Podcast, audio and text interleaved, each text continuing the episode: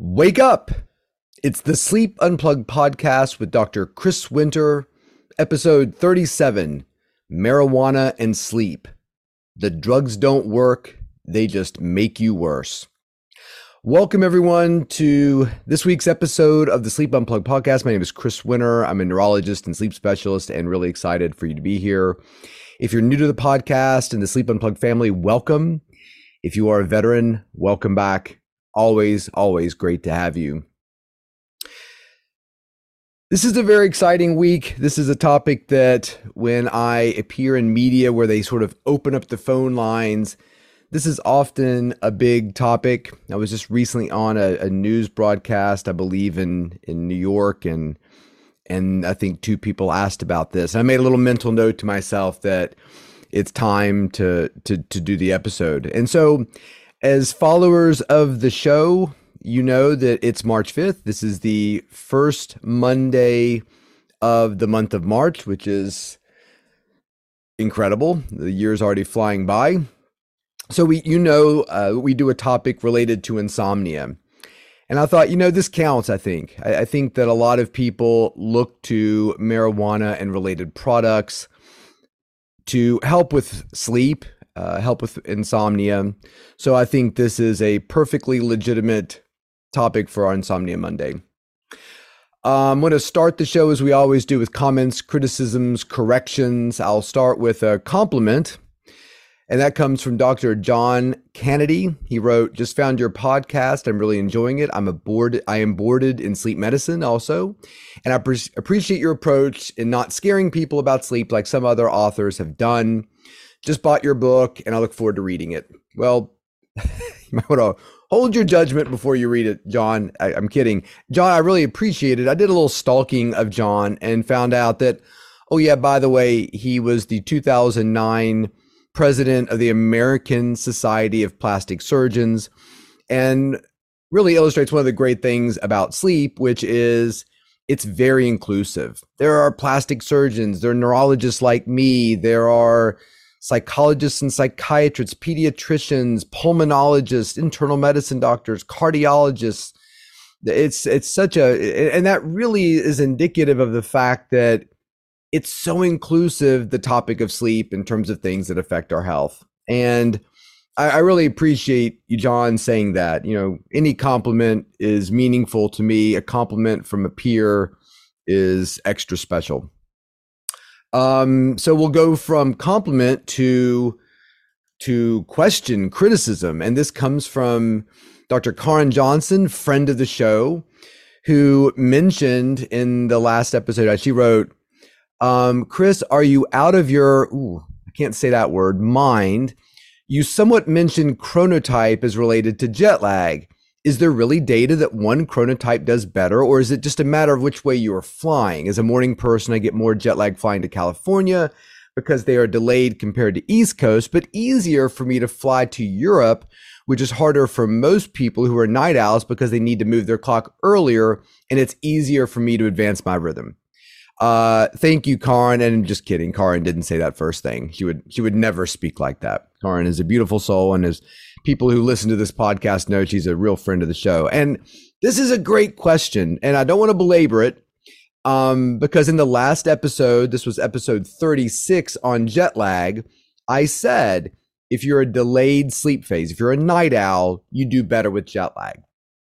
And I don't think that's true. I think I think that I said that in error. So I really dove in and figured out, well, why would I have said that? And there are a couple reasons I think that it was kind of lodged in my brain. Number one, I think it's pretty well published that individuals who are night owls do better with night shift work. And, and that obviously makes sense. So that's number one. Number two, there is research out there that says as we get older, we deal worse with things like jet lag and um, shift work. And we'll do a whole episode on shift work and touch on these things. Um, and as we get older, our chronotype tends to become a bit more advanced than delayed. And I was also looking at some research, and that comes from research that's quite old. Um, I mean, there are articles going back to 79 up to 93, the articles I would have been aware of when I first started looking at this um, back when I first started in sleep that really talked about night shift work and chronotype and that delayed sleep phase being a chronotype advantage or chronotype being a shift work advantage uh, and and and so I think I sort of took that age. I took the night shift work, and then some of the studies that I looked at back in the day generally featured teams moving west, and sort of put that together into what I call a black pearl. Black pearl is when somebody of expertise tells you something that you're like, well, it's Chris. He knows what he's talking about. He's a international sleep expert, right? Well, sure, but Chris Chris makes mistakes. And I think this is a good one. So I kind of looked it up and saw there was a 2021 study that showed that um, delayed people who have delayed sleep phase actually have more social jet lag because they like to stay up. Um, there was a 2020 12 study that said uh, and I think this is this is perfect for what Karin said. Uh, chronotypes in, influence how individuals are affected by jet lag. Quote: Morning type people who prefer to wake up early have less difficulty flying east, while e- evening type people who prefer to wake up late have less difficulty flying westward. Um, so, Karin, really appreciate you bringing that to the attention uh, and keeping this this podcast uh, sound uh, in terms of its its data. Thank you very much. And finally, we'll, we'll we'll we'll end with a criticism. This was posted on the YouTube channel in an incredibly rude way, rude enough that I took it down. But in the interest of inclusion, I'm going to include this comment because it said, I tried to watch this information, but after 10 minutes of blabbing non related nonsense, I moved on, shaking my head, waste of time. So Thank you very much uh, for this individual for interacting, and I kind of agree. You know, I was listening to my last podcast and thought, man, a lot of talk. You got to get on with it when it comes to the jet lag. You're talking about Led Zeppelin and talking about um, Brock, who was doing an Uberman sleep schedule. And anyway, I, you know, I love to view to to talk about what people write in. I wish I could answer everybody's messages. But I agree with you, uh, rude person. And even though I took your post down, I'm going to move on with the content today uh, and not waste waste your time. Uh, I don't think that what I was talking about was nonsense, but maybe didn't quite relate to the topic of jet lag.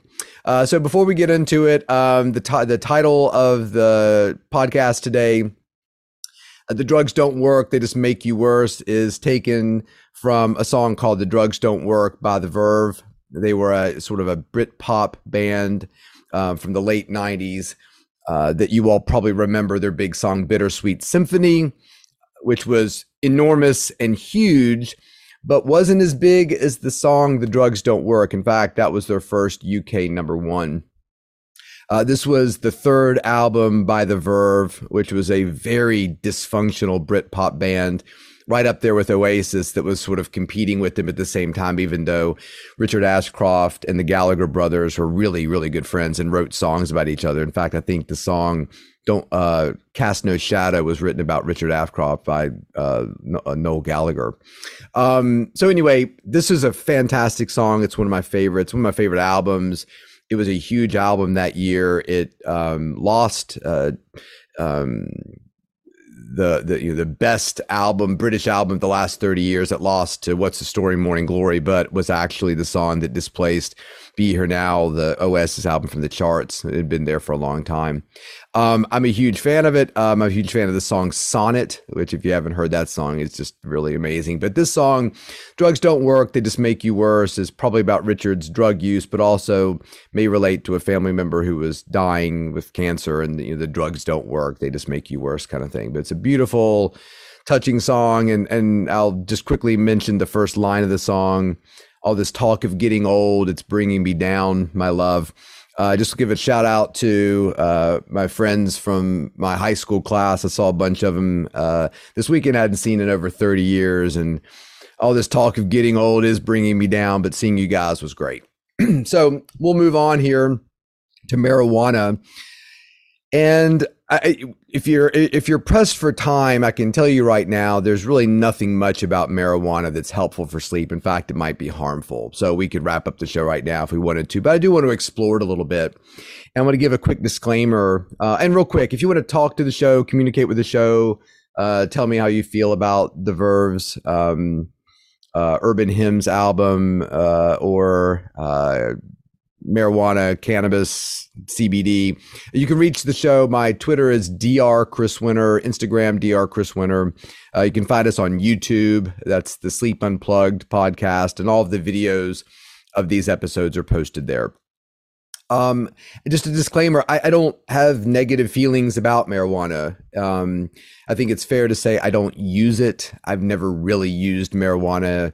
Um, not because I don't like it. It's because I don't feel like it's necessary. It's sort of like, Chris, do you wear earmuffs? No, I don't. I'm not opposed to them. I just is something that I don't really feel like I need in my life. I've got plenty of, you know, wool hats. I, I don't know, terrible analogy. So I, I'm not coming to this podcast from a place of negativity. You want to legalize it. I think it's fine. I think people who are in prison because they sold a little marijuana probably should not be there.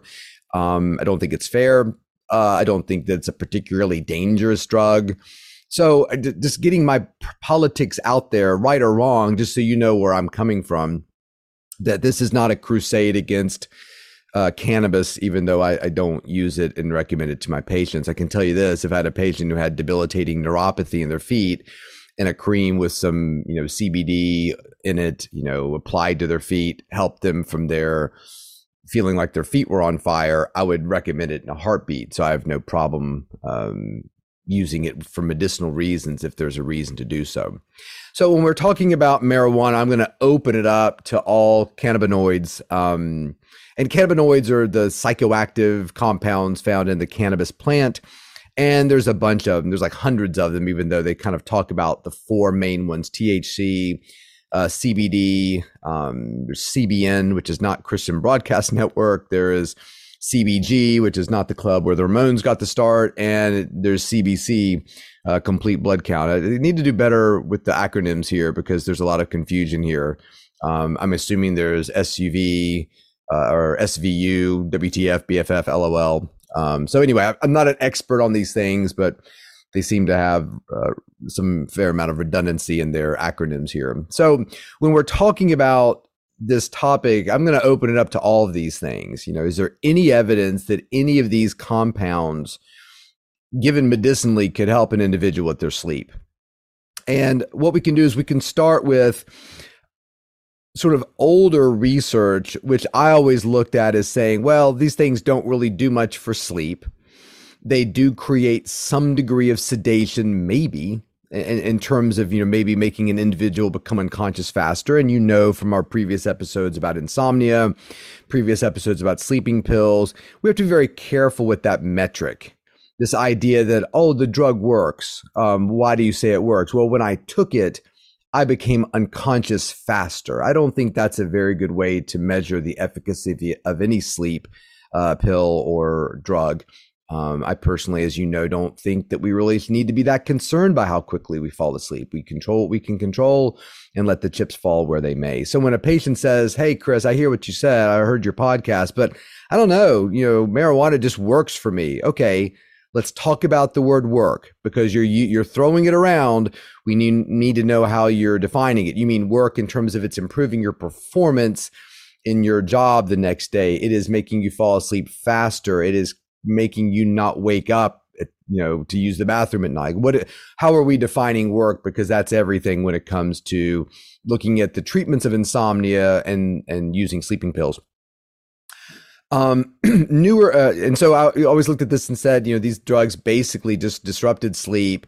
Um they may reduce rem latency meaning that um uh, i'm sorry reduce uh total REM time and increase the latency, meaning it's going to take you longer to get into REM sleep. And when you do, you get less of it. What does REM sleep do? Well, we've talked about that in the past. It's important for things like concentration, focus, memory, maybe even pain perception. That was from a 2008 study. Um, persistent use of the drug, which is what everybody, I don't meet many people say, yeah, I used it once on Tuesday, you know, three years ago. No, it's most people use it. They use it to some degree regularly.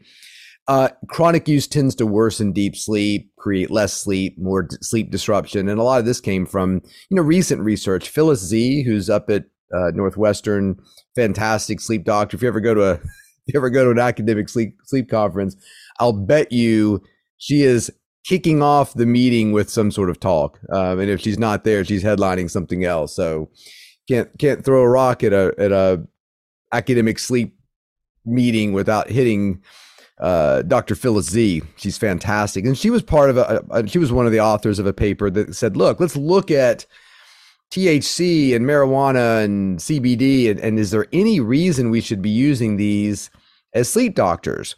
And the, the bottom line was we, we just don't, you know, the information that we have so far would say no, but there's still a lot of investigations left to do.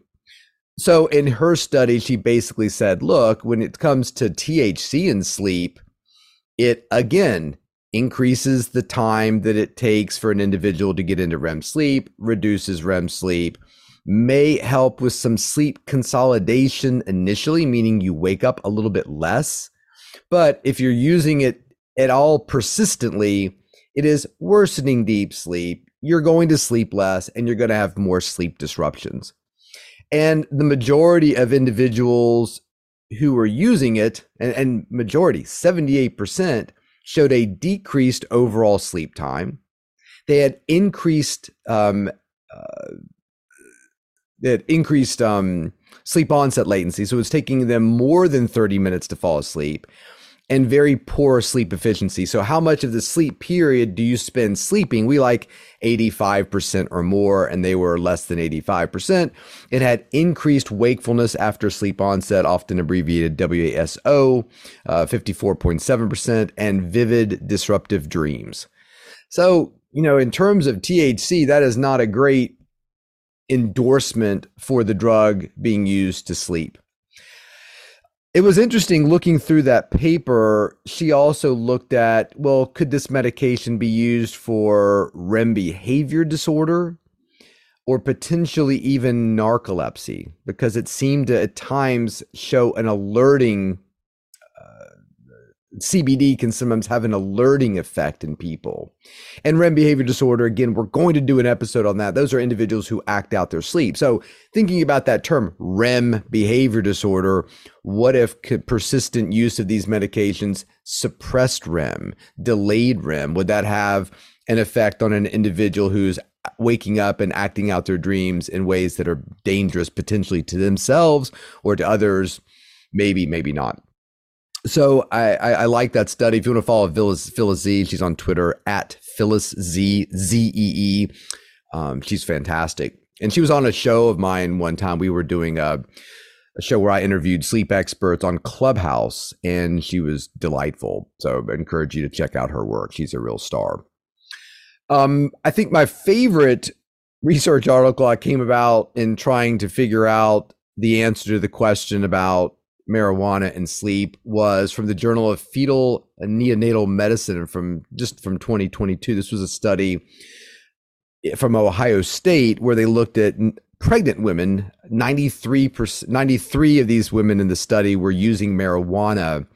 201 women were not because there apparently is a myth within some groups of individuals that smoking marijuana helps with pregnancy, uh, helps with your sleep when you're pregnant. And we know that, and that should be a topic that we do is sleep in pregnancy, that sleep in pregnancy can be rough, you know, for a lot of reasons. You've got the discomfort, you've got the babies making it difficult for you to breathe, and maybe even a potential for sleep apnea. Uh, anxiety and stress of becoming a new mother, or, you know, all kinds of stuff going on. So, I'll read you the summary from this article. Current findings did not suggest differences in sleep quality between women who used and did not use marijuana during pregnancy. Findings are contrary to the perception that marijuana use alleviates sleep related problems during pregnancy.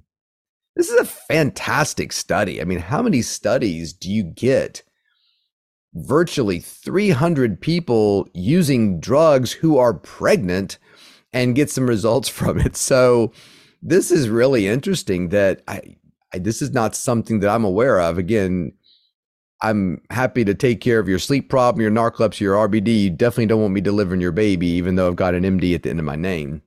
Although I did deliver my first child, and it was a glorious experience. And when I was done, I was like, okay, if I never deliver another baby, I'm okay with that. So I think that we can learn a lot here.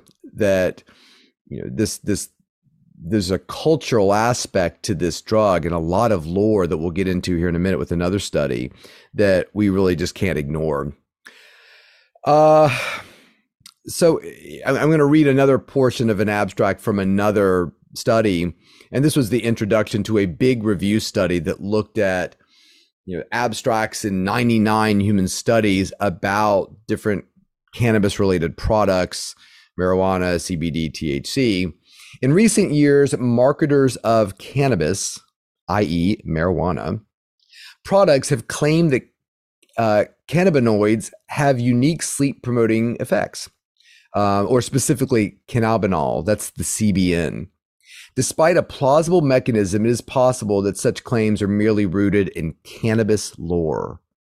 And I think that's what we're talking about with the pregnancy. I think that's what we're talking about here is that there is a lore about this product that makes it sometimes difficult for us to sort of tease out what is true and what is just people talking. And it is interesting that when you looked at the end of this study, they basically said, look, um, there is no evidence here. In fact, most importantly, published clinical trials investigating associations were not identified in this review. Uh, additional evidence demonstrating that CBN itself elicits cannabinoid-like effects in humans is mixed with the majority of available evidence demonstrating lack of such an effect. And it goes on to say we need randomized clinical controls, et cetera, et cetera.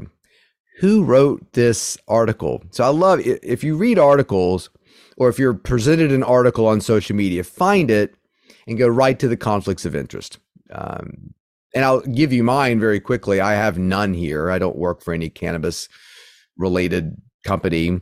I don't sell cannabis products. I'm not looking to sell cannabis products. I sell two products, and they're both books: the Sleep Solution, Why Your Sleep's Broken, How to Fix It, and the Rested Child. There's my disclosure. If you buy those two books, you will you will make me money by listening to this podcast. You're not. In fact, somebody asked me how much money you're making for the podcast. I said so far it is a negative endeavor. Um, but anyway, it's a it's an endeavor of love. So here we go. So in this article, it says JC is the medical editor at the Center for Medical Cannabis Education, a for-profit clinical and consulting entity. So we've got an individual who's writing an article who's got an interest in these products, saying they don't really work. Another article from the Journal of Primary Care Community uh, Health. This was from Mayo Clinic in 2022.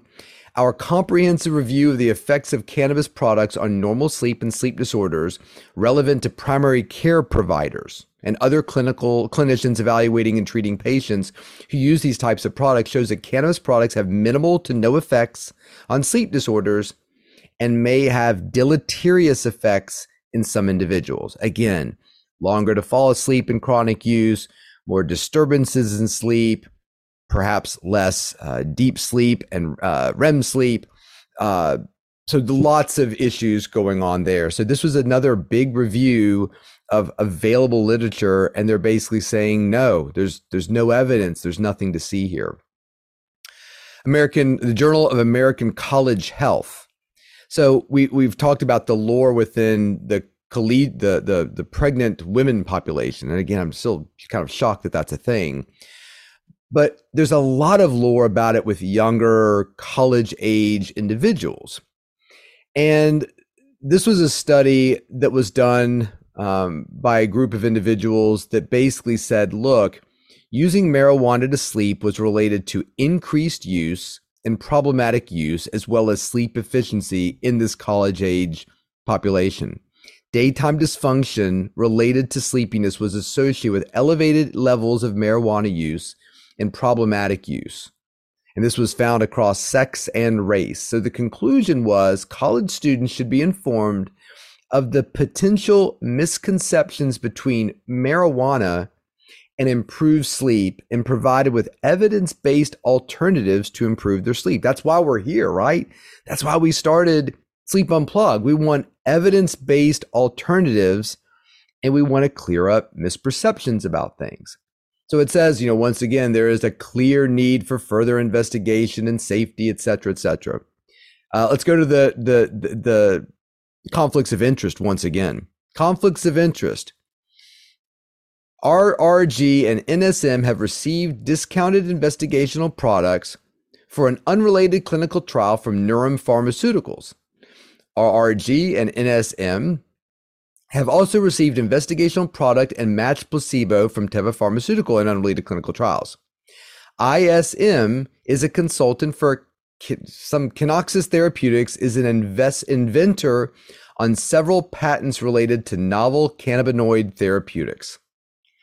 So again, there's always follow the money. There's always a reason for these things. But interestingly, when you're looking at some of these articles, they're being funded by individuals who may have ties to some of these these this industry but they're not finding anything there's there's there's just nothing to find there's another article that came out entitled using alcohol and cannabis as sleep aids association with descriptive norms among college students um, and I, I, should mention the previous study, uh, Tess Drazdowski, and you can follow her at Dr. Draz, PhD, was one of the authors of, of that study. Uh, very interesting. So again, this this study looking at alcohol and cannabis in, in, in college students, this is a huge thing. You know, everyone's doing it. So in this study, basically 2,642 undergraduate college students were sort of asked about sleep and using these drugs and and they all had the perception that oh yeah everybody uses these because they're good for sleep. So physician uh, patient the participants in the study sort of overestimated alcohol and cannabis use as sleep aids and their abilities to be effective. And when you start sort of moving from cannabis, and I'm going to be very deliberate about this, into things like alcohol, these beliefs matter. So I applaud these investigators for looking at these these topics because when you're indoctrinated that these are widespread and that they're actually good for your sleep, you become adults that use products in order to achieve sedation and help you sleep at night. And we want to avoid that. So, again, I sort of feel like with marijuana and, and cannabis products, like I do about alcohol, if this is an important thing to you, if you feel like look, I can't imagine going to a Pink Floyd tribute concert and not smoking marijuana, then I guess smoke marijuana. That's your choice. I think you should be free to do that. But again, let's divorce this thought that marijuana is actually helping with your sleep or improving your sleep because it very much is not. And there's really no evidence to say that any of these products anything you shove into a gummy bear is making you sleep better. So if you're listening to this and you know somebody or you are somebody who says, look, I take these products so that I can sleep, I think outside of using these things to reduce anxiety, they're doing nothing related to your sleep. So, quick topic into our rude individual on YouTube. We're going to be less than 30 minutes for this episode, so I'm going to wrap it up now. My name is Dr. W. Christopher Winter. Uh, this is the Sleep Unplugged podcast. Follow me on Instagram, Dr. Chris Winter, Twitter, Dr. Chris Winter. You can contact the show through both of those platforms. Take a look at our videos on the YouTube Sleep Unplugged channel. My books, The Sleep Solution, Why Your Sleep is Broken and How to Fix It, as well as The Rested Child, Why Your Tired, Wired, or Irritable Child May Have a Sleep Disorder and How to Help. Thank you very much for all the people who write in. Really appreciate likes, subscribes, and follows to this podcast. And until next week, sleep well.